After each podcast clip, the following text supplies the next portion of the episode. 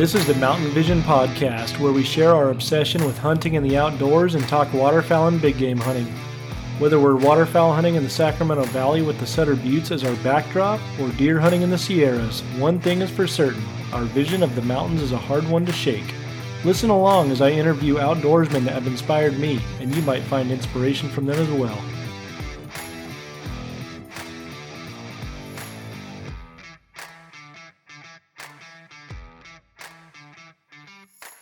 Hey, what's happening, everyone? Welcome back to the Mountain Vision Podcast. This is episode number seven. Um, on this episode, I talked to Kyle Madsen. Um, if you want to find him on Instagram, it's uh, 2Ks, 7Ys, L-E. It's just Kyle kind of drawn out. But, um, anyways, find him there on Instagram. And then uh, he also he also has a YouTube channel called Shitty Hunter TV. So. Uh, I wouldn't call him a shitty hunter though. It sounds like he's doing pretty good. Last season he uh, filled both of his California deer tags and um, both uh, AO tags, so got it done with with his bow. So um, not an easy feat. But yeah, uh, I just was I've been inspired by his his high country mule deer hunt last year. He just had a long pack out. Um, his buddies didn't want to go, and he kind of dug deep and um, you know, he was determined to get up there and get it done, and he, and he did. And he had a long pack out solo. So um, it was inspiring to me, and I just figured, you know, if you haven't heard his story already, check it out. All right, stay tuned.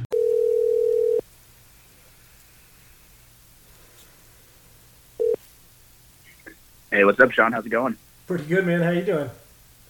I'm doing all right. Good, good. Can you hear me? Because I have like pretty terrible service in my apartment, so I can call you from another phone if it's not that clear. Oh yeah, I can hear you. Oh, perfect. Yeah, yeah. Honestly, it's the same thing here. I, I have like a dead spot in my neighborhood where like, like I drive in my neighborhood and, and the and the phone shuts off, and it's like I got to call people back all the time, and sometimes it cuts out here. So if it does, I might have to. Hopefully, it works on both of our ends. Yeah, no kidding, huh? The odds might be against us. Absolutely, it is 2020, so everything's possible now. Yeah, and I mean, if if it does, I can always just jump in my truck and take this thing with me and call you around the corner or something. It's not a big deal. Cool, and I can absolutely do the same thing if needed. Okay, so so what's up, dude? dude, I mean, not too much. Like since uh, not really like since I work as a waiter, then pretty, you know, oh, not that, like I'm going to work right now. Is that what you do? You're, you're away? Yep. So, uh, okay. So I've been uh, working the restaurant industry for, I don't know, probably like 10 years now. Started off as, you know, washing dishes and whatnot. And oh, yeah. since I'm going back to school, finally, um, it's one of those things that, you know, I've thought throughout the years of getting out of it. But there's really not many jobs that allow you to hunt yeah. and go to school and kind of like live that kind of schedule. Yeah. So I'm kind of, you know, just going with it until I graduate school, and then I'll go on to, you know, a different job with a little bit more strict schedule. But it's yeah. uh, definitely allowed me to get out and hunt quite a bit. That's for sure. Yeah, I guess it probably gives you like a kind of a flexible schedule then, huh? Yep, absolutely. And then there's usually people that you know want to pick up shifts anyways. So if I do get scheduled and still want to take something off, it's usually not too big of a deal to get something over it. Yeah, that's cool. What uh, what school are you going to? Um, so I just graduated from DVC, and then I'll be transferring to uh, East Bay. Oh, okay, right on. Nice. So I started off. I think I've been to started community college like four, five different times since I graduated high school in like 2009, and then finally just got to the point where I was like, I need to just finish this up. Then you know, yeah. starting it that many times is one of those things I just like just wanted to get it done with, and now just trying to cruise through as fast as possible. Nice. what's your major? Are you uh, looking to do something specific for a living? Um, initially, uh, I, was hoping that I would have something in mind after you know taking so many breaks, and I'm like, you know, eventually I'll figure it out. And I'm just at the point now that I'm doing communications just to wrap it up and you know just be in there quickly, get it done with, and as, from what I've seen, um, like my girlfriend works as a recruiter. I've got a good friend who works as a recruiter. A lot of companies really just want to see that you have the degree. Okay. And so there's not much that I've necessarily decided that I would want to do in a specialty field. Yeah. So I've I've just accepted the fact that you know I'll cut my losses in you know the specialty field and just go with having that you know stupid piece of paper that says you did the you did the four years of nonsense. Here you go. Yeah. Yeah. That's, So that's that's kind of what I've always been told is just you know get a get a uh, degree in something. I, I didn't do it. I didn't do that, but I didn't listen to my parents. But that's what they always told me is just get a degree in something. I don't care what it is. But for me, it was just hard to focus on something that I you know I, I didn't know what I wanted to do. So it was just I, I ended up just finally dropping out. But yep, that's like I said, I did it four or five times myself. So I Yeah. totally understand. that's cool though that you were able to get yourself pull it together and buckle down and get it done or get kind of moving in the right direction. Yeah, I'm not finished yet, but uh, I'm making more progress than I was, so it's a good start. Yeah, for sure. Hey, are you hearing it like a squeaking on your end? Um, more of a uh, like static almost. Um, if you're hearing a squeaking, I gave my dog a Kong uh, peanut butter, so I'll put him in the other room just in case that's what it is. Oh no, I don't think that's what it is. I think it's something over here on my end. I think we're all right though. Oh, cool. Well, I just moved the dog just in case because he was kind of going to town on that Kong. you have a golden retriever, right? I do, yeah. He's uh, like three and a half years old now. Okay, still young. Yep, he's got all of the puppy energy still. He's Yeah. definitely getting better than he was, but he has been an interesting dog to uh, to train. Yeah, you because you use her for duck hunting and stuff too, huh? Yeah, and it, like I take him duck hunting with me, and he got a lot better this season. But uh, it was funny as I was listening to your last podcast about uh, you know etiquette in the field of duck hunting and preparing your dog more than just working with him in the field.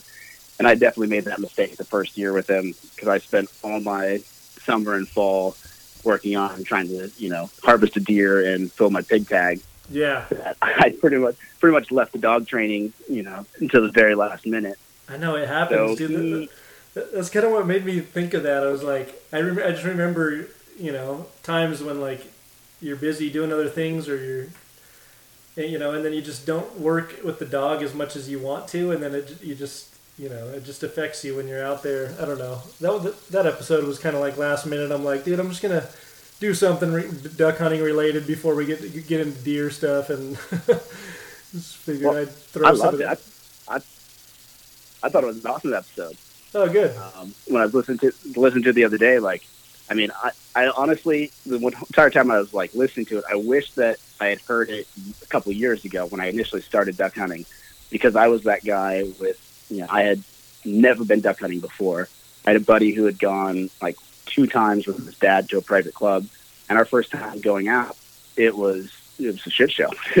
Yeah. we had no idea what we were doing. We didn't take the time to research research more. We were more just like, oh, here's a spot that we were, you know, called the biologist. They said we can go here, and it was just a fiasco.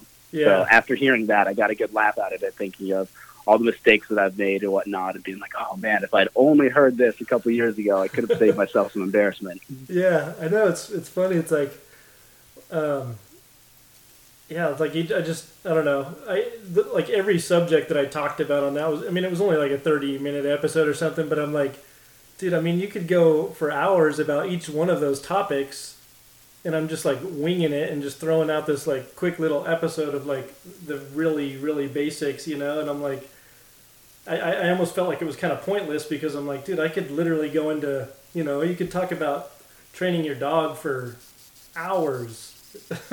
like, you know. Right, right. So it's just, I don't know. But I felt like some of that stuff is like things that you don't think about sometimes when you're focused on other things in the summertime, you know, and then all of a sudden duck season's here and it's like, oh shit, let's go duck hunting. Right, Everybody's exactly. just winging it. So, So I definitely enjoyed that episode. It uh, it struck home with me. oh, good. So, uh, how long did you grow up in a hunting family?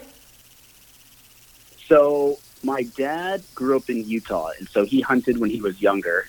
And my mom grew up in LA, so she was like never around guns or hunting or anything. Okay. So when they got married, my dad kind of got out of hunting. Um, they both rock climbed, so they're always in the outdoors and into backpacking and stuff like that. But uh, I can remember my dad telling me when I was younger um, and I was asking him like, why'd you quit like hunting? And he was like, because I could afford to buy beef. And so kind of got to the point in his life where he was like, I can afford to go to the grocery store, and I'm not going to go and get venison, which always sounded so strange to me. Yeah. I realized I realized that my dad was just a terrible cook, and so as he would talk about like, oh, I enjoy beef more than venison, I just realized my dad had no idea how to prepare it, and you know, Yeah. it's funny because at work, working as a waiter, I now have if I share meat with people at work, they'd rather have that meat than meat that we serve, Really. Yeah. and so it, it's funny to hear how you know different people like perceive it and whatnot. And so I just was always confused when I was younger, and then it just turned out my dad was just a terrible cook. So Yeah. he kind of got out of hunting because he didn't enjoy it as much, and you know since my mom wasn't involved in it, he kind of you know more focused on work. But Yeah. when I came around, uh, he you know started off started me off with a bow and arrow and BB guns and whatnot. And so obviously, you know, when you're a little kid and you're running around, I lived in upstate New York. Um, want to go chase squirrels and rabbits and things like that. So at that point, he started getting back into it because he saw that I had an interest in it. Oh, okay. So it's like he had a hunting background, but it was more me being interested from, you know, five, six years old of wanting to run around with a BB gun that he was like, okay, now I'll start getting back into it as well. Yeah, yeah. Yeah, I wonder. So we didn't have. Oh, go ahead. Oh, I just sometimes I kind of like wonder what why people like overcook venison or like you know I, I just think like people are used to eating beef, you know, and beef is like a little bit fattier or, or pork or whatever, and it's a little bit fattier, and people that are sensitive that, to that kind of stuff tend to like overcook their meat, you know, and then Oh, absolutely. It and- turns into leather. yeah, which is like you know when you overcook beef or, or pork, it's not like it's it's drier, but it's not the end of the world. It doesn't taste it doesn't taste horrible. It's not a horrible flavor, you know what I mean? But then when you do that to venison, Definitely more doable. Yeah, but it's crazy. Yeah, like you said, like if you do that to venison or elk or whatever, I mean, it's like it completely changes the flavor. And if you just cook it medium rare or just sear it, it tastes like heaven. Absolutely. You know? There's nothing better than it. Yeah, exactly. I mean, it's just because it's it's just so much of a leaner meat, and I I almost feel like you know people that are sensitive to the like the fattier foods and the rare meats and stuff. Like, I I think if they would just try venison uh, medium rare, just because it is so lean, I think they would you know warm up to it a little bit better than just assuming that it needs to be overcooked. Absolutely. Like if you can get someone to try venison out of rare or medium rare, I've really not found anyone who hasn't enjoyed it. And Yeah, it's you know, it it doesn't have the gamey flavor as long as it's taken care of. Um, you know, it has it's it, it's funny to say, but it tastes like meat should. yeah, yeah. Like I went a long time of uh, pretty much just only eating the deer that I had from last season, and I am down to one hind quarter left that I've uh, kept in the freezer for a flip flop. I was gonna say. Uh, inspiration from Andy, Yep. and uh, I don't want to break it down, but I'm at the point where I was like, I'm having to buy beef again, and so it's like I almost made it the entire year without having to do it. But every time I have to cook the beef now, it's just like it's disappointing because it's not, it doesn't taste as good as the venison. Yeah, yeah, exactly. I know it's just something, just a good feeling about you know putting your venison on the dinner table with the family or whatever, and it's a good feeling. Yeah, absolutely. But um, so you uh, so what's with the what's with the whole shitty hunter thing? so um, pretty much, I um, all my friends would see that I was out hunting or you know walking around with my bow is a better way of putting it Yeah. um, for long enough, and then you know always coming back with nothing. I was sitting around the campfire one time, and one of my buddies was just like, you know, you're the she hunter, and it it kind of just stuck as we were all kind of sitting there. I realized like, oh, that that is true. I'm out all the time, and I rarely come back with anything. So, shitty hunter is probably the best way to put it. Oh, that's funny. And uh, yeah, you know, I've just kind of gone with it because it's true. you look at the uh, number of times that I've gone out, it's uh, versus the number of animals I've taken. It's uh, it's funny to say, but it tastes like meat should. Yeah, absolutely. Like if you can get someone to try venison out of rare or medium rare, I would really not mind trying it. Yeah, It's uh, versus the number of times that I've gone out, it's uh, versus the number of animals I've taken. It's uh, not the uh, closest numbers. yeah, well, that's probably how it is for most of us, but. uh, that's, that's what keeps it fun, though. Yeah, I know, man. It's so addicting. Like once you get a taste of it, it's like something just keeps drawing you back. Exactly. There's no getting away. Yeah. So you got that. Uh, I saw your. I watched that. That your little your uh, your YouTube channel, the Shitty Hunter TV or whatever, on on your your season last year. Dude, that that was a freaking. You were a long way in there, huh? Your high country. Um, so for the uh, the high country uh, the deer, yeah, that was um, that was about eight miles back, and uh, that it was an awesome spot. I had actually found it the year before um, with one of my buddies, and uh, someone else had told us like I recommend you go check out a spot over here. I had misunderstood the trailhead that he had said to go in, so we went to a different trailhead. We hiked in. It's pretty high in elevation, so my buddy ended up getting altitude sickness, and uh, we had to stop probably two or three miles from where we were initially planning to go. So we stopped and spent the night. Woke up in the morning, and we're like, before we start walking, let's at least glass this hill in front of us. And we ended up seeing some nice mature deer, and uh, just got lucky with it. Um, sat on them for probably 30 minutes, then went into the timber. We didn't see them again for the we probably there for four or five more days for that trip. Yeah. Saw one other buck that was smaller, um, but then yeah, we left without any opportunities. But for the entire year, that's all I've been able to think about is just getting back to that spot.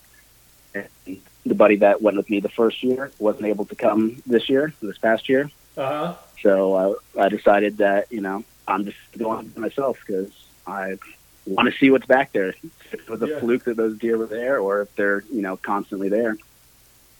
And hiked the uh, eight miles in, set up camp, started glassing the first night, and uh, no luck. Didn't see anything.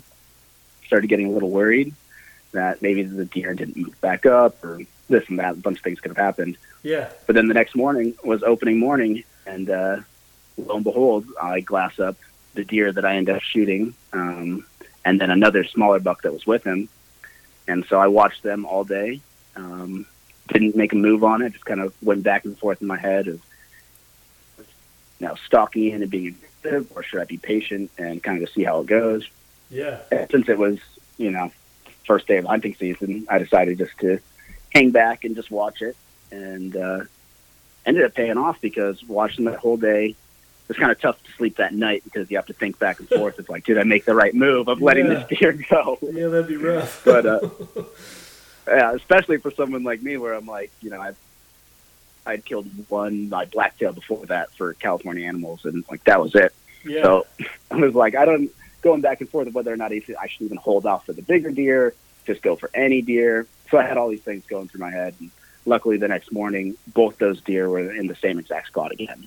oh, nice. So yeah, I had the opportunity to watch them.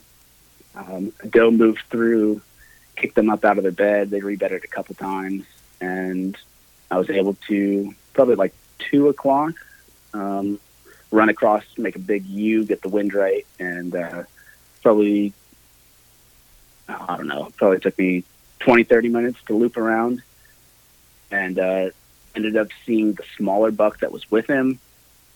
Didn't have a shot. Um, he kind of like saw me from about 100 yards. So I tried to loop around again. When I looped around, they moved. So at that point, I was just, you know, thinking like, oh well, good for me that I was able to find them over here, but they, blew out and like my time was up. Yeah. So I almost almost pulled my phone out to start, you know, keep making the Shitty Hunter movie and be like, well, this is the beds they were at, this and that. And I just like kind of got the feeling like, don't do it so soon. Like, just make sure nothing's around. Yeah. Start talking to yourself. and goal to make one more little like loop down the hill, another 50 the deer just got and started feeding. So I sat probably about sixty-five yards away from the smaller buck, but it just didn't give me a good shot. And uh, pretty much the only thing I could see was its, um, you know, its vitals were covered, and I could see the mid body and back to the rear legs. So I kind of just sat and watched it and decided I would get up and loop around again. And lo and behold, as I make that last loop, it's not the smaller deer that was there. It's actually the bigger deer that I was watching. And he was 27 yards.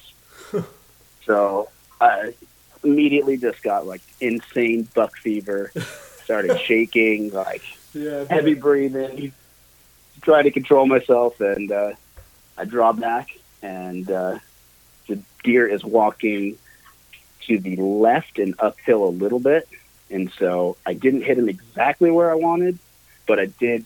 Uh, he only ran about sixty yards, and uh, had a nice big blood trail to follow, but he like dropped because I kind of hit him in the spine, and then you know was able to wander off about sixty yards and over and finished it off, and uh, was by far one of the best feelings and most like shocking feelings that I've felt because I had no intentions of you know taking the animal, actually taking an animal that size.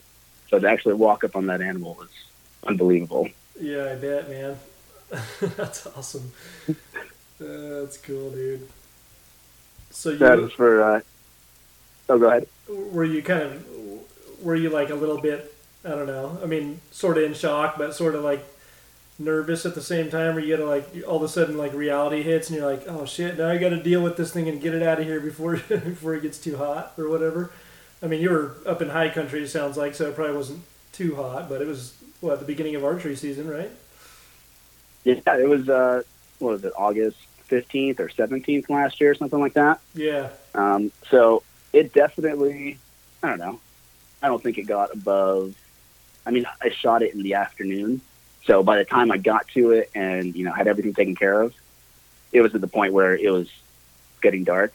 Like when I packed up the deer, I put my headlamp on, yeah, and for the last half, you know, way back to camp was uh, with the headlamp. yeah. But uh, yeah, it was. Uh, I wished I had been an experience like that before, so I could have thought about things better. But it was just so much, you know, chaos and confusion in my mind of like, wow, this just happened. But at the same time, I also have to, you know, take care of the animal and get everything back to camp, and you know, make sure I'm not just sitting here next to a gut pile if there happen to be bears and whatnot. Because I did kick up a bear in a close spot to that the year before. yeah, But um, yeah, it, the main thing is I wish I took more pictures because I I got uh, talking to Andy on the last podcast and he was saying this like a similar thing of you know you don't really take as many pictures of your own animal, and Yeah. I look back at my pictures now and I'm like oh man like there's a couple that I'm like oh yeah that's pretty good, but I didn't know that you know the iPhone has a self timer. So the re- where I have my video or my pictures is I took a video and then just moved the deer's head around and then screenshotted that after. yeah, So there's a lot of things that I could have done better and that I've definitely like have learned for uh, the future. yeah. It's, it's not the worst things because it's just pictures. It's not that big of a deal. But uh, I pretty much just got right right down to business. Two minutes of you know the video and trying to get pictures, and then just cutting up that deer. Yeah. So maybe next time I'll maybe next time I'll take five minutes of pictures. Yeah, yeah, I know, I know what you mean. It's like, yeah, it's like you want to get in and get it taken care of, you know, and get the meat taken care of and get it gutted and stuff. And it's like you just, you know, you it just kicks in that you need to get to work. It doesn't, it doesn't really like sink in that you need to like take a few more minutes and take some more pictures, you know. so, Right, exactly. Because the whole reason we're up there is for the meat. Yeah. So it's like the last thing you want is anything to go wrong with that. So it's no long especially because you're by, I was by myself out there. So it wasn't like I was high fiving anyone and celebrating. It was like, okay, well, this feels really silly for me to stand around and not be taking care of the deer. Yeah, I know. I know. Huh? Know. I think about that too, and I'm like, man. But then, you, but then you think about like you see guys like shoot something, and then they, you know, they they they think it might be a bad shot, you know, and so they'll give it a few hours, you know. So it's like Right, you, right. Think of, you think of stories like that, and it's like, oh, dude, I could have taken ten more minutes and taken a few more pictures, right? exactly. Like in the scheme of things, it's like uh, it'll still realistically be fine yeah, in another five, ten, twenty minutes. But in your head, you're like, no, I need to do this right now. Yeah, yeah.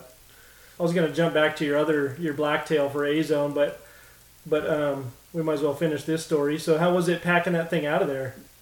Did you you did it the next day? Oh right? man, so yeah, I got the deer back to camp and uh, um, got.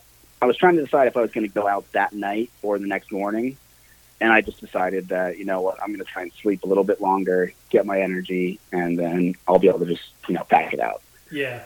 And because I am the shitty hunter, I went in with a completely full Kuiu 7000 pack because I wanted to be comfortable back there. Yeah. So I brought a two-person tent. I brought, you know, uh, you know, just more things than I should have. Yeah.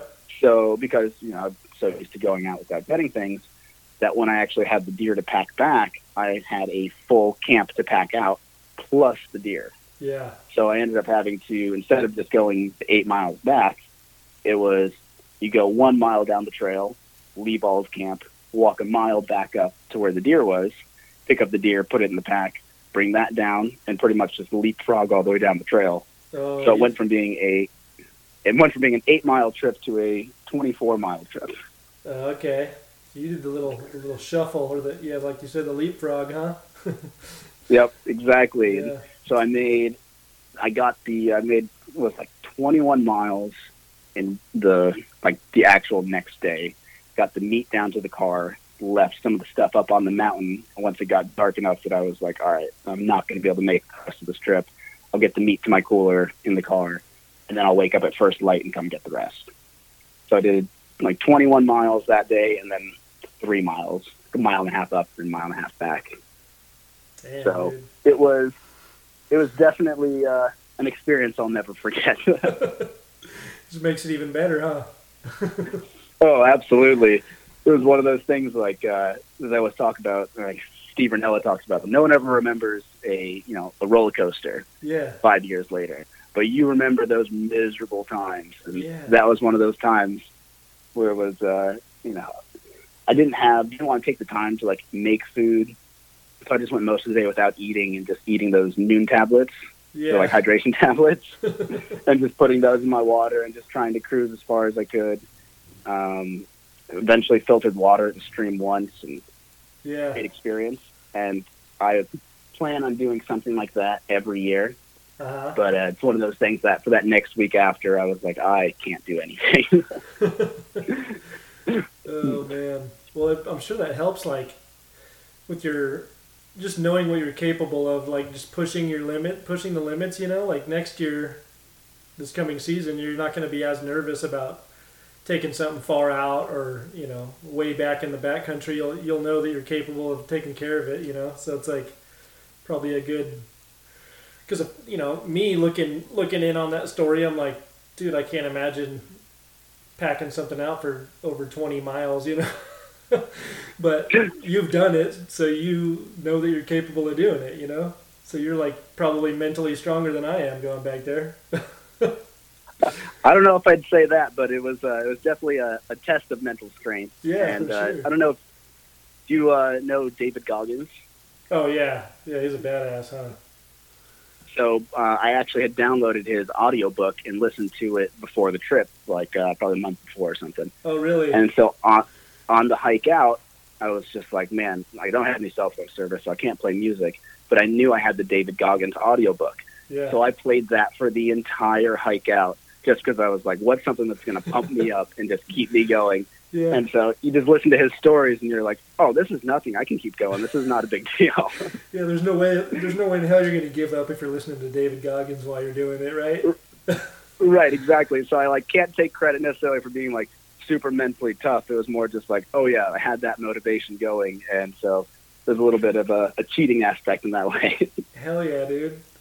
Dude, it's uh, it, it's motivational, dude. It is for it is for me, anyways. Like it, I, I get inspired by like seeing guys like do you know shit like that or just push their push the limits and just kind of you know, especially with like I mean the whole the way your trip started out, it was like you know your buddies didn't want to go and it's that whole mental thing of like, man, do I really want to go back there all the way back there by myself?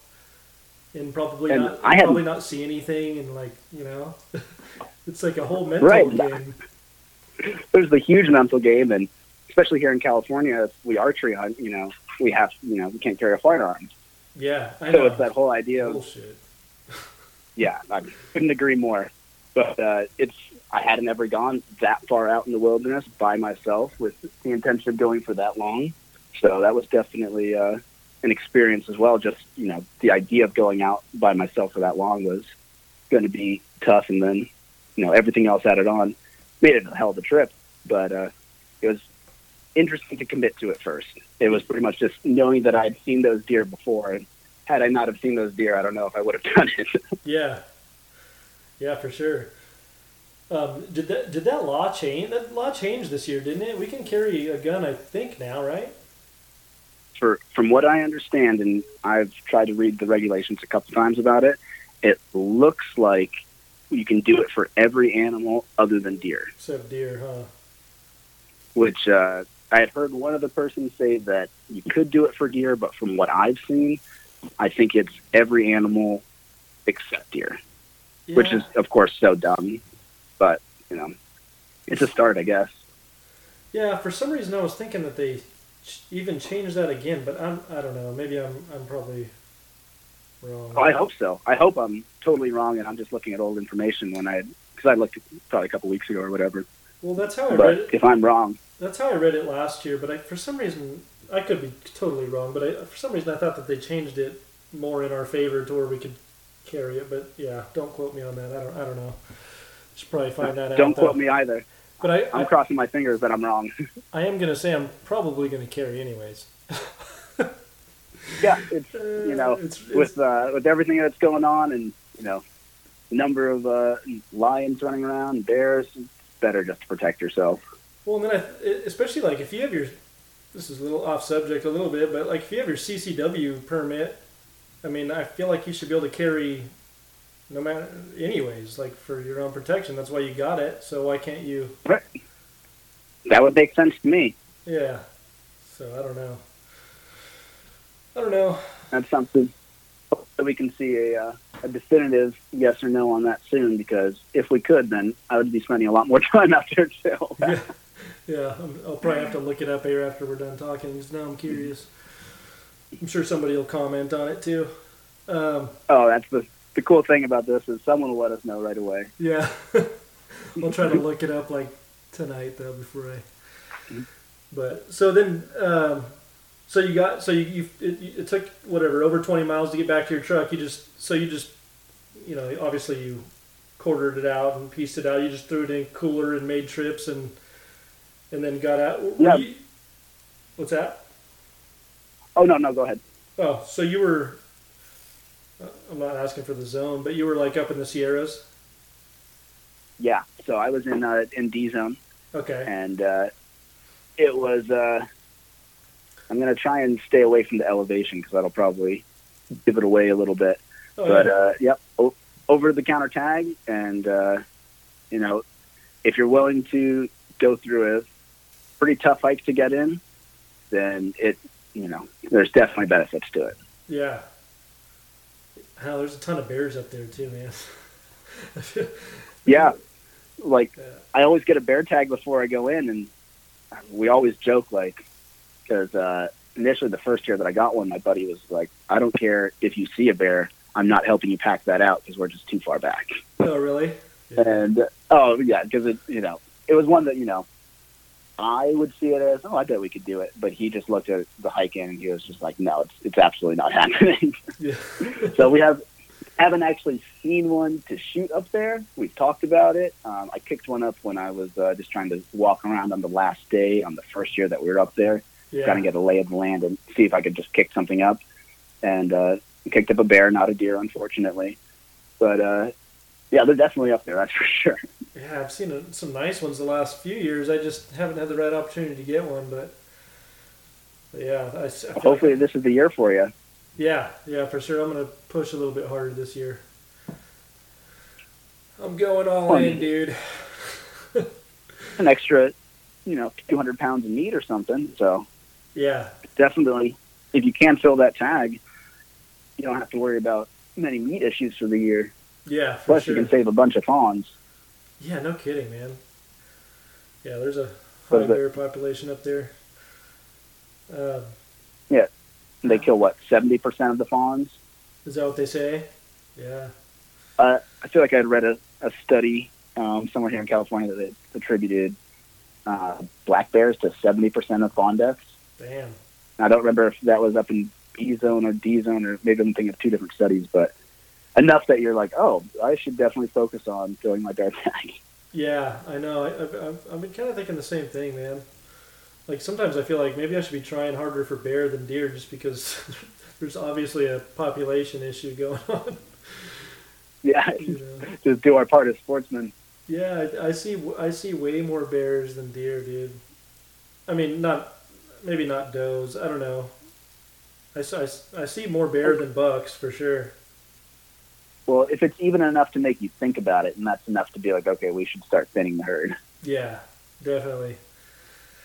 Yeah, yeah. I've only Right. been shooting a bow now for a year, but um, I got my archery tag. I was gonna. I was. I was.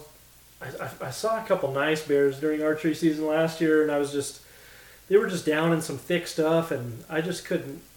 I knew if I, if I got down there, I, I wouldn't be able to see them because they were like, you know, it's like I can only see them when they're like standing on their hind legs, reaching up and pulling branches down and eating berries and stuff, you know.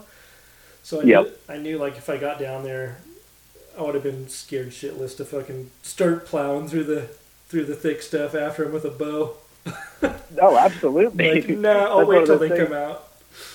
you know, like you got to wait until like rifle season, so then you can carry a sidearm if you want to go with the, you know, just your bow. Just because it's not worth going in there with only a bow. Yeah. So be, so before that trip, I kind of jumped ahead to that one, but um, you got your you. It's you the more your- interesting one for sure. Yeah, it was just a nice buck, dude, and the cool story. Just a long hike out, but but you filled your you filled your AO. You had an AO tag or something, right? For yep. So last year I did two AO tags, um, oh, okay. and so the other one, yeah, was A zone, and I went out with uh, my buddy with Nick, who came with me the year before, and another buddy Mason met up with us after opening day. So okay. for opening day, we went to a spot that it's pretty close to my house. So I've been there a good amount and I've kind of learned the area enough that I was like, all right, Nick, you're going to sit here at this spot. And this is where last year I saw everything, you know, going down. Like we had pigs run by us. We saw like a good sized buck not too far away and I was able to put a stalk on him. I wanted to put him in the spot that I thought made the most sense.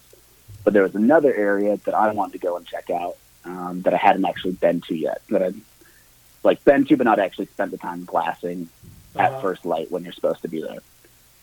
So I put Nick at this spot. It's the dark. Nick had just gotten done telling me about how allergic he is to poison oak.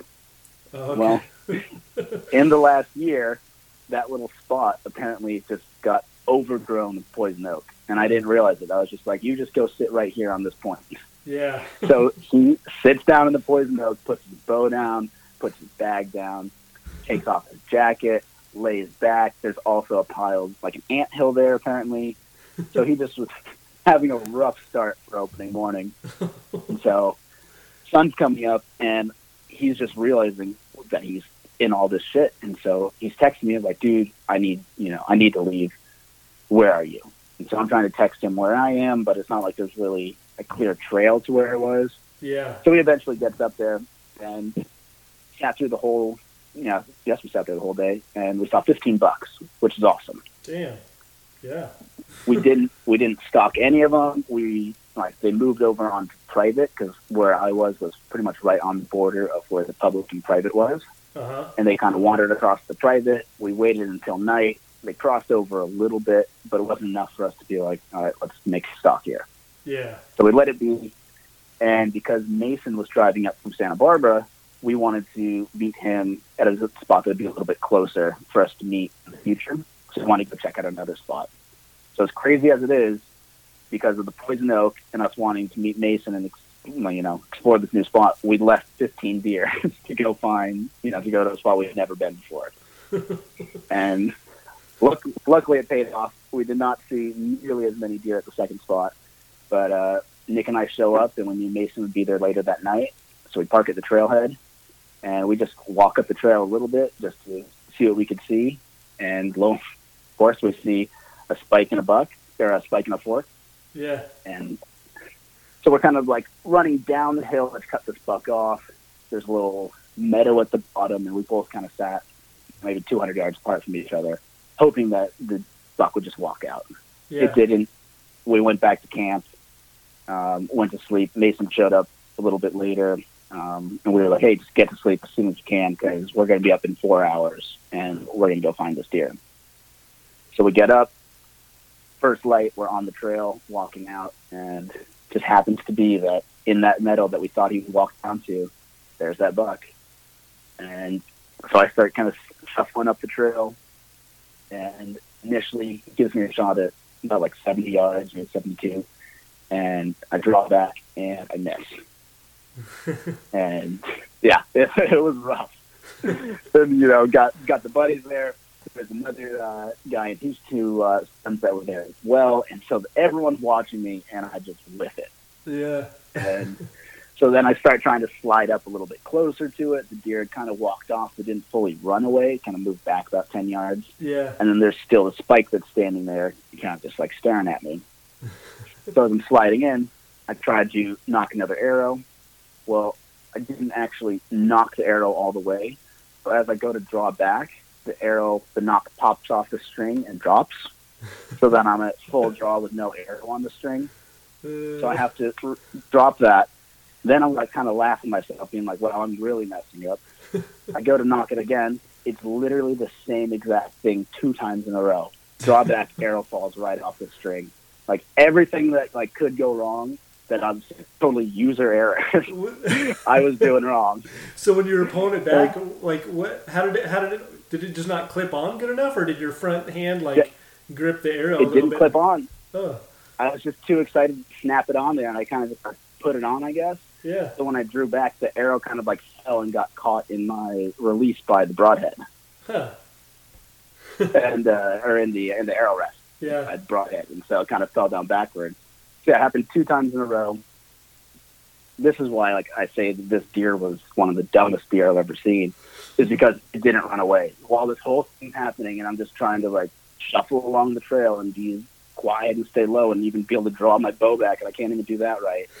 um, I somehow ended up getting within 43 yards of the deer, and uh, at that point, at 43 yards, I was like, I'm not going to mess this up after all of this in front of a group of people. Yeah. And then uh, I finally got an arrow stick on, drew back, and one shot, and he ran right over the little crest of the hill. I let a let out a little battle cry of victory cry, if you will, Yeah. and uh, was like, all right, I'm going to give it a couple minutes just to see like what happened. Walk back down the trail. Um, everyone was there, like, oh, that's awesome, this and that. We tried to climb up on a rock to see if like we could see where the deer ran. Couldn't see anything, and I just got so impatient because I've been working so hard for a California archery deer, yeah. and I just I said, screw it, I'm going over right now.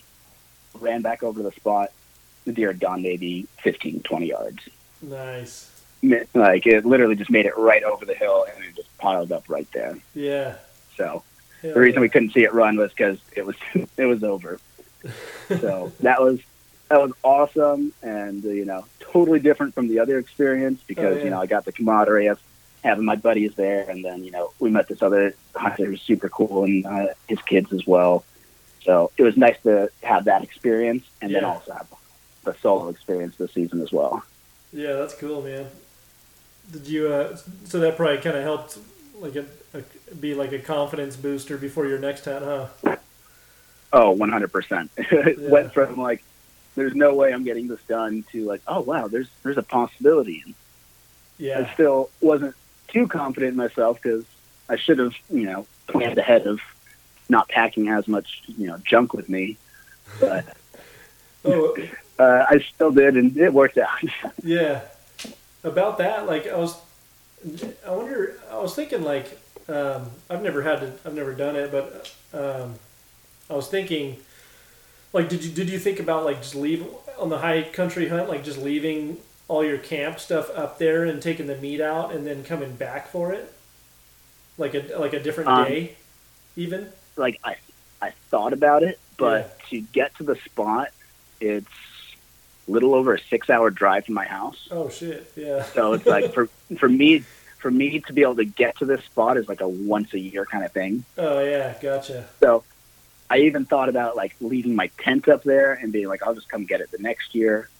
But Yeah. I just, you know, leaving something out that long just didn't seem right to me. No, So no. I was like, even though like I know I will be back, it just I was like, um, you know, the tent's five pounds. And, Yeah, So- yeah. If you're that far away, yeah. See, for me, like the area. I mean, I'm at, I'm at the base of the Sierras, so like you know, it takes a couple hours to get up there. So I mean, for I was kind of thinking like leave it up there, and then like maybe next weekend going back to get get all your camp stuff, or even the next day or something. You know.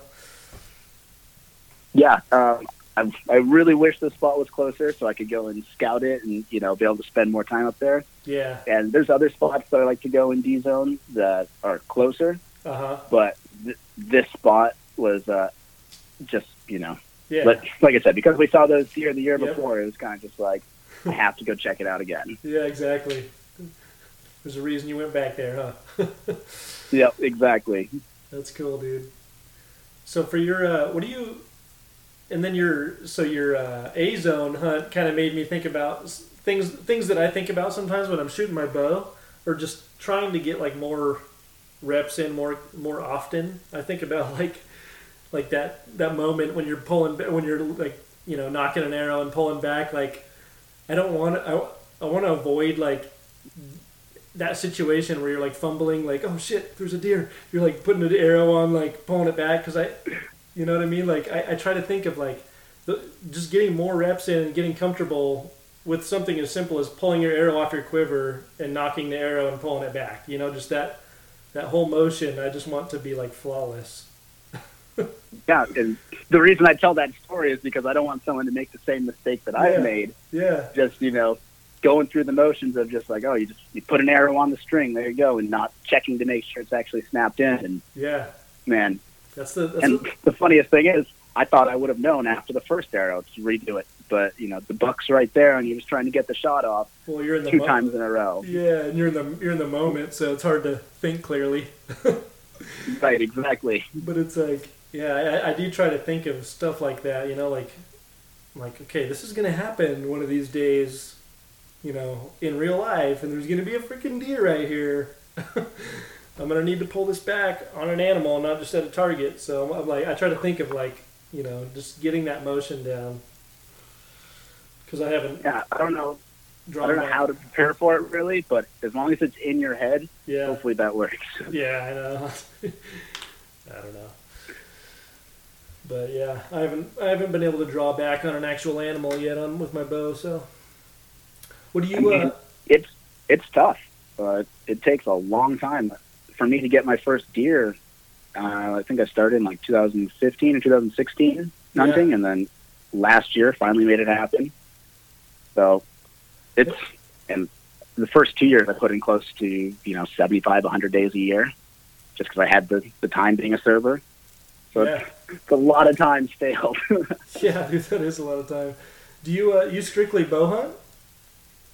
Um, so when I um, initially started again, um, I had a bow that my mom was living in Illinois, and so I had her ship my bow back when I drove from New York across the country. Um, I left my bow there, knowing that know, I was I moved to Santa Barbara, so I was like, "There's not really much use for me having a bow in Santa Barbara." So I left it in Illinois. But then when I left Santa Barbara and started getting into hunting again, that's when I was like, "All right, I'm gonna have my mom send my old bow, and you know, we'll be able to since I was you know, still am waiting tables, but at the time had even less money. I was just trying to do what I could cheap, and so Yeah. since I had a bow and had it set up, kind of set the goal of killing a public land pig and a public land deer with a bow, and decided I'll get more into rifle once I complete that goal. But for whatever reason, I just had set that goal and really wanted to accomplish that first. Yeah, So it came came with a lot of failure and a lot of times of me just sitting in like out in the out in the field being like, "Well, I don't have a rifle right now. This is so dumb." yeah, but uh, after it finally paid off, I was like, "Okay, cool." Like then this year, I bought an uh, A zone tag so I can actually go with rifle just in case. yeah, But uh, ideally, I'll finish it with my bow. but I like having the option now. Yeah, yeah, for now, sure. now that goal is completed.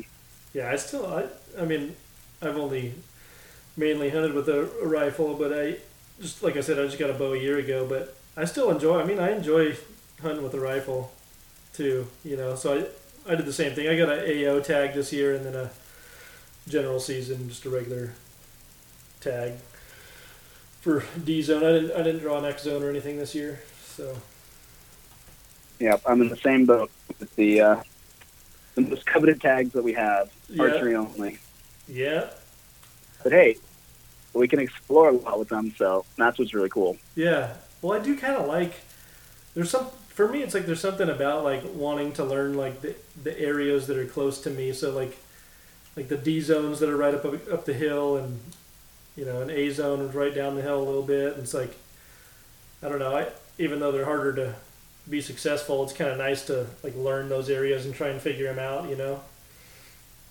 Oh, for sure, especially with the fact that you, you can go every year.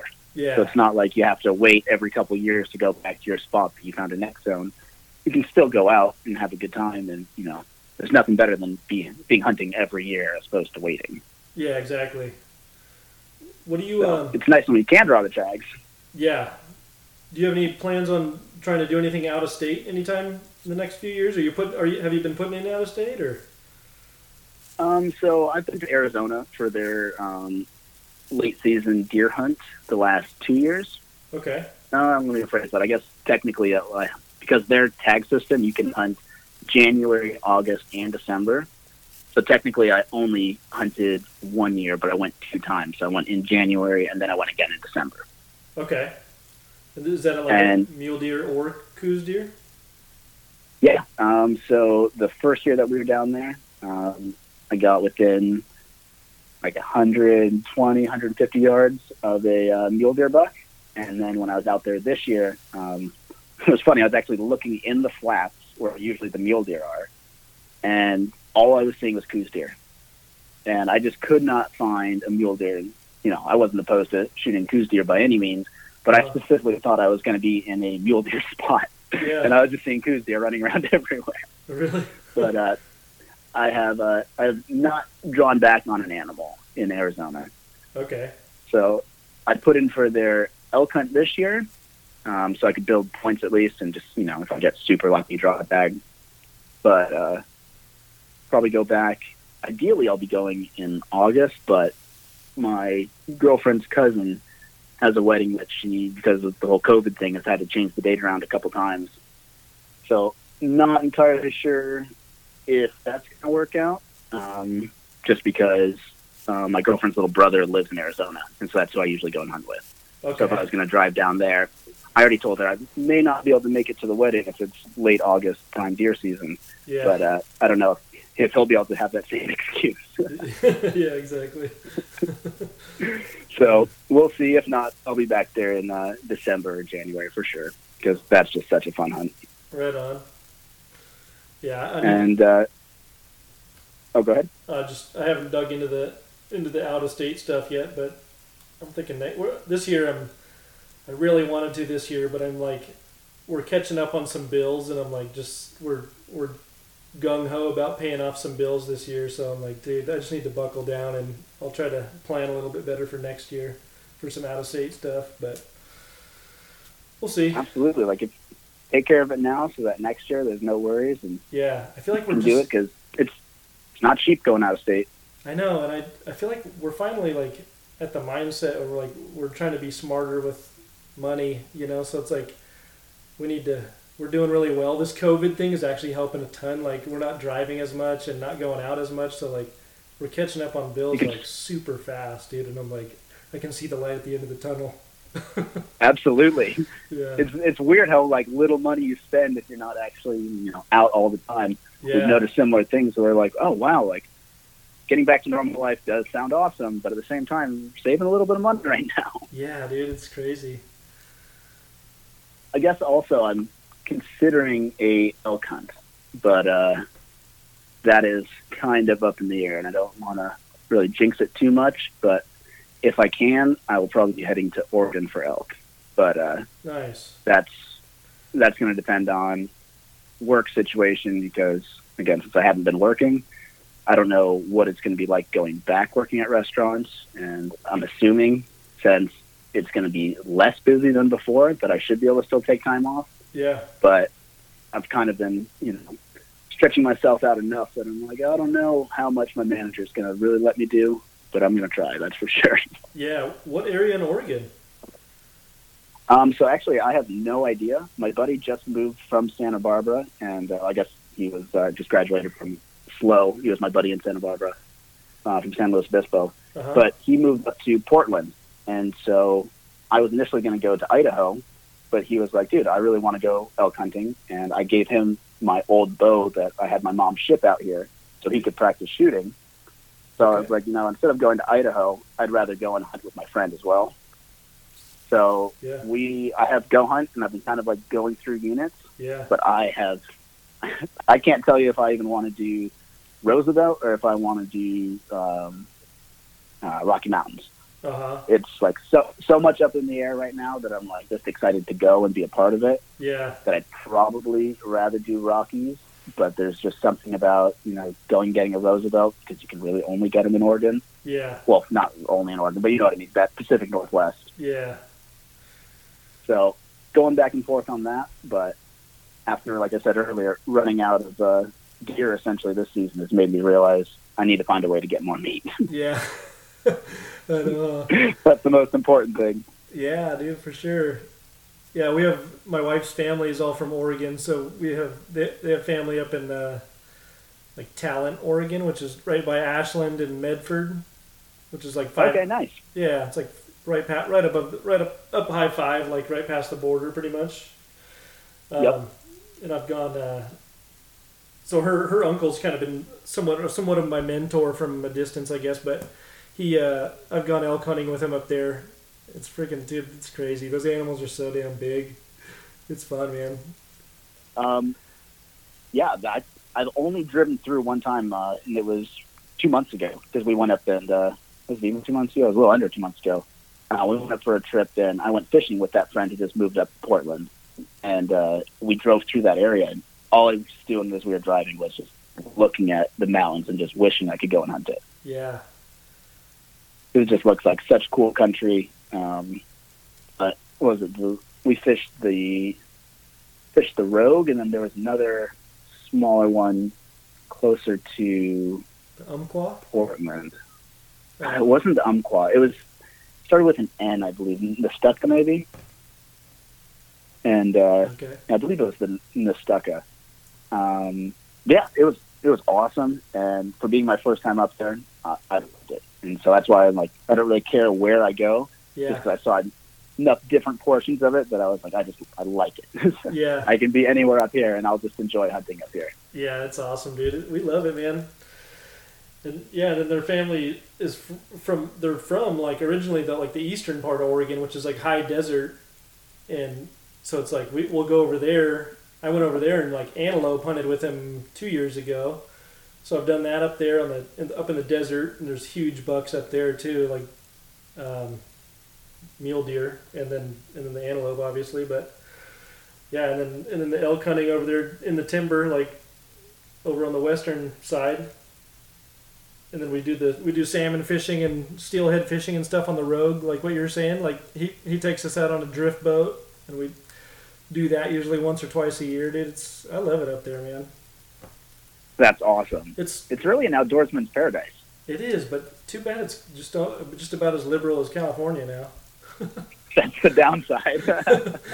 And uh, I see I see you posting a lot of political stuff, dude. this shit cracks Well, me up, yeah. man. it's one of those things that I'm like, well, I talk to enough people that are like, well, I can't do it because I have a job, and I'm Yeah. like, I totally get that, you know. And but then there's me who waits tables, so I'm like, since Yeah. I'm doing nothing right now, I might as well take this opportunity to, you know, try and make make some points out of this. Trying to educate some folks.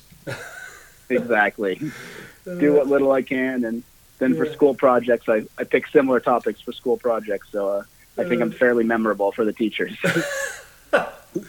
Oh, that's hilarious, dude. Especially yeah, like in the the school system or the the the uh, I mean, you know, school systems are kind of known for being liberal, so it's kind of funny. The uh, indoctrination system, yes. Yeah. oh shit. Um, so what do you what do you um doing so much like archery? Like what are you using for field tips? Are you using like you're using expandables, right? Yeah, so I use the um, for my broadheads. I have the Rage uh, Trypans, Okay. and that's what I shot both my deer with last year. And I'll use them again this year. I loved them. Yeah, I've heard a lot of good Um, things about them. Yeah, um, some people say they don't like Rage because Uh-huh. the you know the cheaper ones and whatnot. But these ones are titanium, and I did not see any issues with. Uh, you know, the first deer I shot was a clear pass through. The other ones had the second deer, the mule deer, had great penetration. Uh-huh. Um, and yeah, all in all, very pleased with them. I'll be even have two, the two right there that uh, I can reuse. Oh, okay, nice. So like they're, they're clean enough that I can, uh, you know, maybe I'll still sharpen them, but throw a new collar on and have it as a backup for sure. Yeah, yeah, for sure. Yeah, I've been thinking about either. I've heard I've heard good things about those, and then the SEVRs. Um, So that's what that's what initially I wanted to get. Um, Okay. They're just a little bit more expensive, so I've just held off on ordering them yeah, just because I had the Trypans. And I've heard I like the SEVRs because they have that locking screw, so you can shoot them. You don't have to like change your broadhead for uh, field points or practice points or anything. yeah. So I think that's really cool. But uh, that's definitely on my list. That's for sure. Okay. Yeah, I, I was kind of it's curious to like see what people are using. I, I, a lot of people are switching to those those new Annihilator fixed head broadheads. Um, those things I've heard a lot of good things about those too. I don't know. My issue is like, um, you know, because you, you used a fixed fixed blade and then you got to like, I don't know, you have to retune and try and match up the fletchings and stuff like that and. I don't know. I feel like with the amount of time I have to like tinker with stuff, like it just it's almost more like I almost kind of just want to stick with the expandable. Um, They they just fly pretty true. I mean, yeah, and I think the the fix fix are just going to get caught in the wind a little bit more, just more drag in general. yeah, So, like Idaho though doesn't let you hunt with expandables. that's, So some places don't let you, that's true. but I feel like if if you can, I feel like it's personally I like them better. Yeah. Well, you hear some people say, which which was my initial thought when I a year ago when I first got my bow. I'm like, oh, it's probably more ethical to get a fixed blade.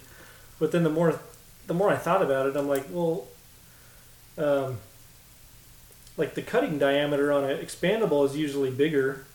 So Yep. what's more ethical if the expandable cuts more? You know? Yeah, um, that you know it's tough because you could also say that if the fix is less accurate, then it would be you know less ethical to use the fix in that way. Um, if you're hunting pigs, I may recommend going a fixed blade, um, just so you have a little bit more sturdiness. Yeah. But um, but again, I personally haven't seen an issue um, with the expandables. Uh huh. But that'll be maybe my thinking about it, or maybe bear as well. Yeah. The deer, you know, like the blacktail, 43 yards, it right it, no issues. Yeah. Yeah. Yeah, we'll see. I'm gonna be tinkering a little bit here soon. I keep I keep shooting my I keep breaking arrows, so I need to start need to stock up on some more arrows. I, I don't know. I need to get I, I want to get more into like tinkering and fletching and just doing some more stuff myself. But one thing at a time. Exactly. It's like there's so many more things you can always add on. I know, dude. It's like I have a whole. Yeah, it's hard to Go find time. It's just hard to find time for me, you know. But Right, like you're the opposite of me right now. Like you're even busier with work, right? yeah, we're slammed, dude. I'm like so busy with work, and then, um, yeah, I'm just kids, and I'm trying to, um, trying to build garage cabinets and stuff right now because my, my, uh, my dad is selling his house and waiting for another house to be ready. He, he hasn't found a new house yet, but he, his other house just uh, they're an escrow or whatever. So he's going to move in here for a while. So I'm trying to get my house all dialed in so that there's room for him.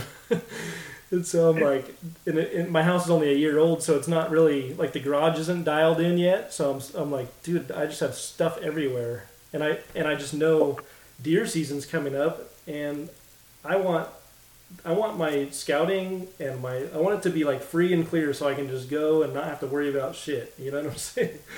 And so You don't have to worry about anyone anyone back home saying you got to do this, you forgot to do that. Yeah, dude. So I'm just trying to like get my garage dialed in to where I don't go crazy and I have a place to escape out there if I need to get out of the house and like tinker with stuff and just a place for him to put his stuff when he gets here. And I just want to go scout and go hunt and not have to worry about shit. So that's my goal right now is to get this shit done. And but yeah, work's been hella busy and yeah, I got three kids, so it's busy, man. Well, I believe it, but from the the pictures I've seen that you've been posting at your garage, it looks like it's coming along really nicely with those shelves.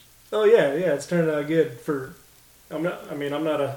I'm not a framer, but they're turning out good. It's it's cool. That's what matters.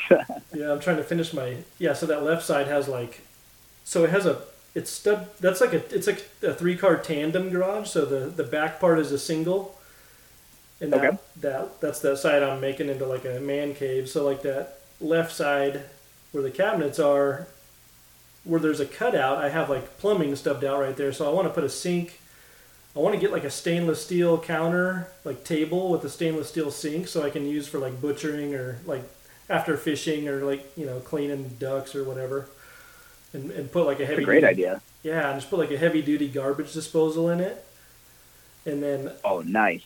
yeah, and then the the right side is gonna be um, just a. It's gonna be like a 15 foot long workbench with that'll. I'm just gonna have like my my gun vise and like you know archery stuff eventually, and I don't know, maybe hang a few mounts above it or something, but maybe record some podcasts out there, dude. There you go. and then in the Got your own studio. Yeah, yeah, because yeah. So then, then and then in the middle, I ha- I built that backstop, the archery backstop, and I've been like going out there in the evenings and shooting and like, um, yeah, it's like 20 yards from my sidewalk to that back of that garage. So I just um, put like a barnwood wall up and an archery backstop in there. So it's turning out good. That's awesome. Yeah, it's kind That's uh, that's probably the number one thing, other than a yard for my dog. What I'm excited about of leaving apartment complexes. Well, I guess there's a lot of things, but yeah, one of those is for sure having a garage and having like that idea that you're just saying of having the sink and like a like a table butchering place and whatnot. yeah, I've butchered both deer, and then we have a, uh, a pig trap permit that we got four or five pigs off of around the same time last year. That's the deer. So I butchered all of those in our one bedroom apartment kitchen. So my girlfriend uh, was never too thrilled when she sees the Yeti full and just knows that I'm just going to be taking up the kitchen to butcher. awesome. So I'm Oh, sure she's excited for me to have a garage like you're building right now as well. Oh, that's funny, man. That's awesome. Well, you're dude. You're you're not using it as an excuse though. You're still getting it done.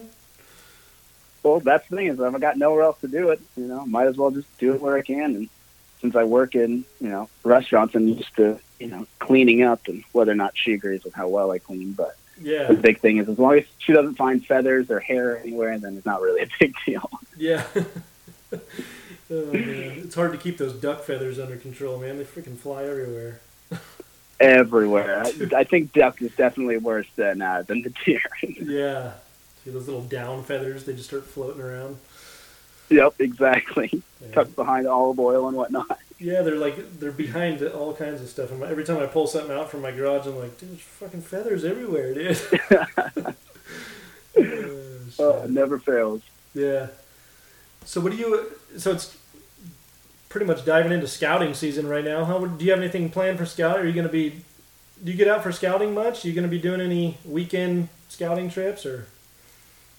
So usually um, I try and get out quite a bit, and I've been trying to get out more um, since I haven't been working. Yeah. I've pretty much just gone out and been trying to explore new areas. Um, I have hit a couple spots that uh, I hit fairly frequently. Um, like I went up and watched the elk with uh, my buddy who's a guide, and we did uh, a Tule elk hunt with him uh, last year.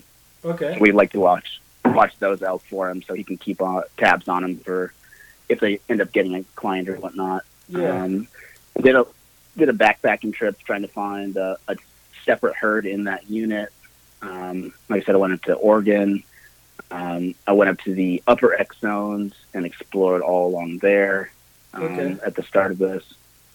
Um, but my plan was to do a backpacking trip this week and then also next week. But since my pack got stolen Oh, uh, a couple right. days ago, that's uh, kind of kind of been put on hold. So uh, the plan is to still be able to get out soon, but I may just be going to local A zone spots as opposed to going scouting fun places right now. Yeah. Shit, dude, that's a bummer, So- dude. I saw your you post that. I was like, God damn it, I hate thieves, dude. They should be shot. Uh, I know, man. I was I was not happy, but um, I did the next day because I was so angry and because hunting season's starting up and I have to be up early. I decided I'm going to change my sleep schedule and start waking up to you know three thirty or four in the morning, so it's not a big deal when hunting season starts. And I actually caught two. Uh, we live in a gated apartment complex. I caught two crackheads going through. Called the cops and was able to uh, get him over there. They searched their car. Unfortunately, my bag wasn't in there. Oh, But uh, after that, after that, we haven't really had many issues that I've seen. So really? Huh. you know, no. So it's a plus. You know, didn't actually get my bag back. We've been having a big string of uh, break-ins and whatnot that I didn't even realize until uh, um, my pack got stolen. I started talking to neighbors to see if they saw anyone, and everyone it seemed had some kind of story of something getting stolen. Or one guy in our parking lot got chased by a guy with a machete, apparently. Holy so- shit. Yeah. So Uh, let's just say uh, I've been keeping an eye out on things. yeah, no kidding. Damn, That's dude. the uh, the Bay Area for you. Yeah. What part? What part are you? What part of the Bay are you at again?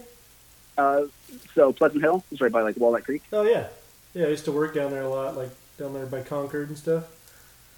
Yep, exactly. I'm pretty much like right on the border. Yeah, Concord. yeah, yeah. The first like ten years of my career, I worked down in the Bay Area like every day, all all over the Bay. So Yep, it's uh, it's uh, an interesting spot. That's for sure. yeah, It's uh, lately there's been more break-ins and whatnot than I anticipated when I was moving up here. But uh, my girlfriend works in the city. She works uh, for a tech company, so it makes sense for us to be here right now. yeah, And since I'm just going to school and waiting tables, I was like, yeah, you know, I guess I'll go see what it's like. yeah. And now it's at the point where we're both ready to leave and get out of here. But if we, you know, go anywhere else, I'd have to pay out-of-state tuition. So yeah. we're just trying to suck it up if we can for the next two years, and then kind of figure out how things go once I'm fully graduated. But Yeah, attempting to make the best of it now. Yeah, for sure. What do you, uh, are you, uh, talking about scouting, are you, uh, do you use any trail cameras? Because I feel like I've been talking to a couple guys about trail cameras, and I'm, I only have a couple, and I'm like, dude, I need to start, like, putting them out sooner and leaving them out longer and checking them more often and just getting a better idea of what's actually going on. And, you know, when your eyes aren't, when you're not scouting, it's like, it's nice to see what's going on. You use trail cameras much? Yeah, actually, uh, my foot is on top of my box of trail cameras now. I'm probably, I don't know, there's probably six cameras underneath there that are just sitting here.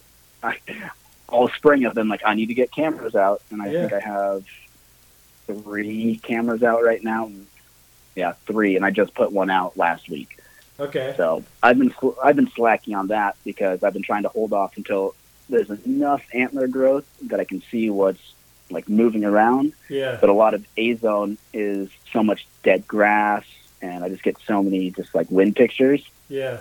that I've made the mistake of putting them up too early and then just you know having to clear cards.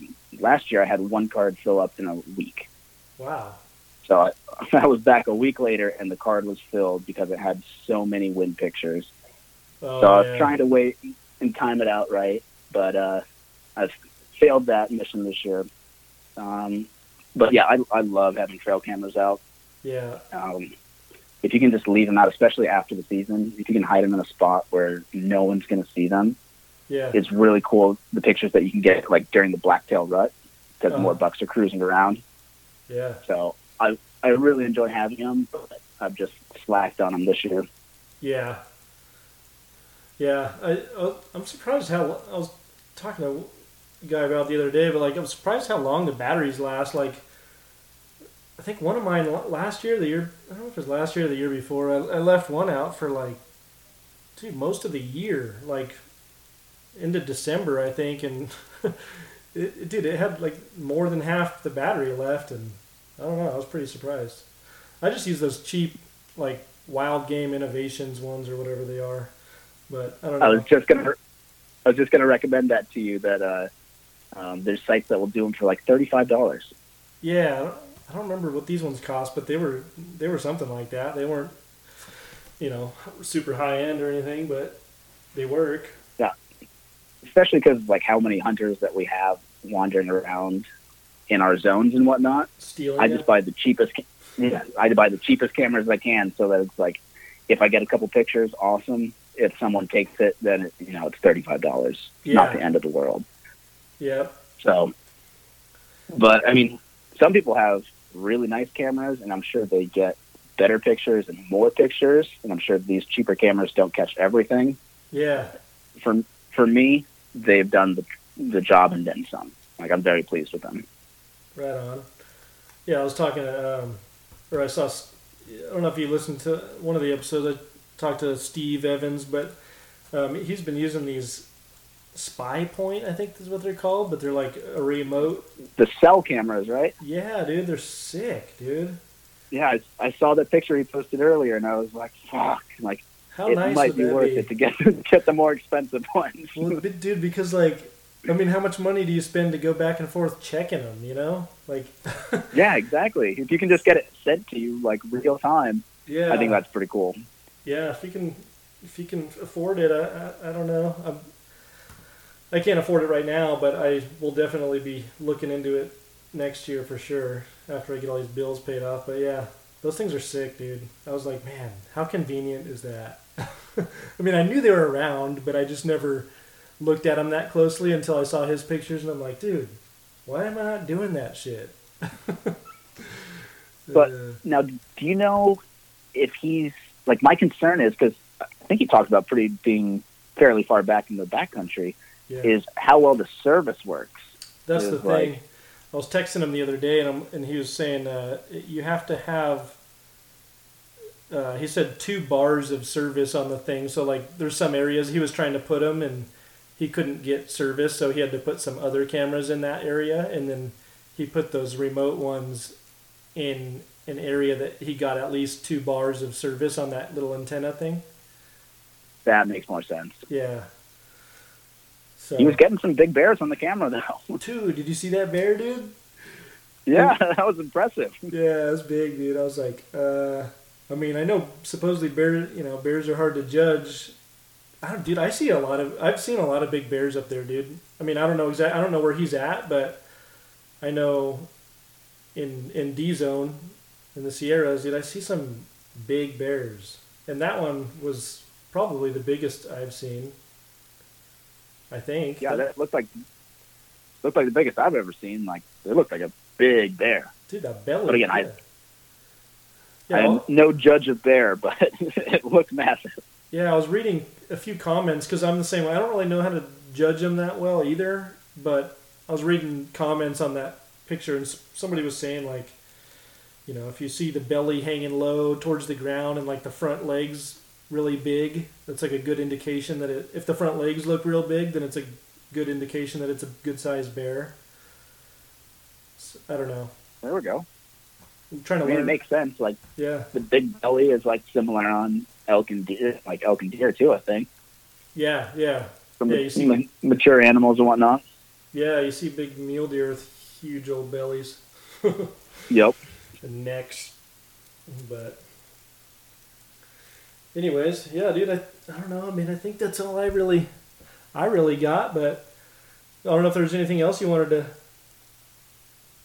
to talk You know, about. I mean, I just just want to say thank you for having me on, man. yeah, Yeah, dude. really enjoyed it. And, Yeah, I, I, I know. Dude, sometimes I'm like, I'm like, man, uh, I don't know. It's kind of weird, like reaching out to people that you don't know, like, hey, uh, do you want to record a conversation? You know, it's like kind of uncomfortable for a second. But dude, every I don't know. Everybody likes talking about hunting, and you know, you figure you just kind of get to get to get to know more people or whatever, and talk.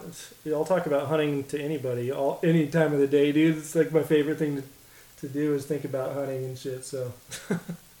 oh, for sure. It's like, especially once you have someone that's got that same bond with you, it's like you can just talk about it forever. Yeah, yeah, yeah, dude. And I just, yeah, I mean, I, I keep meaning to tell people like who, that I talk to, like, dude, if you're ever in the area up here, or you want to go duck hunting, or you want to go scouting, or shooting your bow, or whatever, uh, let me know, dude. Like, I keep meaning to tell that to everybody I talk to. Is everybody's been super cool so far.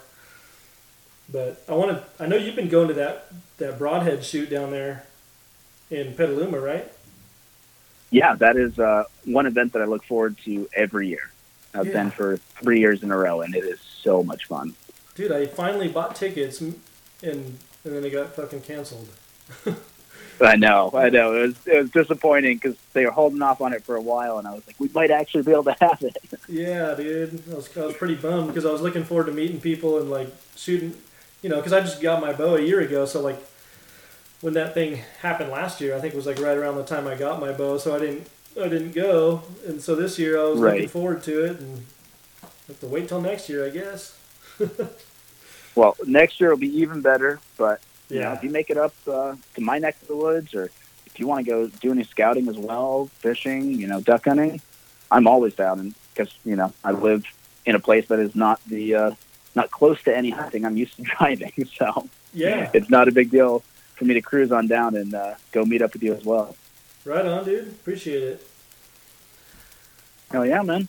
We'll see it. Well, again, I thank you so much for having me on. This has been awesome. Yeah, man. Appreciate you taking the time out out of your day and and coming on. Well, again, not like I'm doing too much right now until uh, work starts back up. So it's the highlight of my day is being able to talk to you, nice, getting to dude. talk hunting. Appreciate it. Yeah, dude, I've been busy all day with work, and the kids were pain in the butt today. So I was like, put them to bed and have a drink and talk talk hunting. Doesn't get better than that. Hell yeah. If you have any questions or comments, please reach out to me on Instagram at mountain.vision or my personal Instagram page at blue collar harvester. Look forward to hearing from you. Thanks for listening.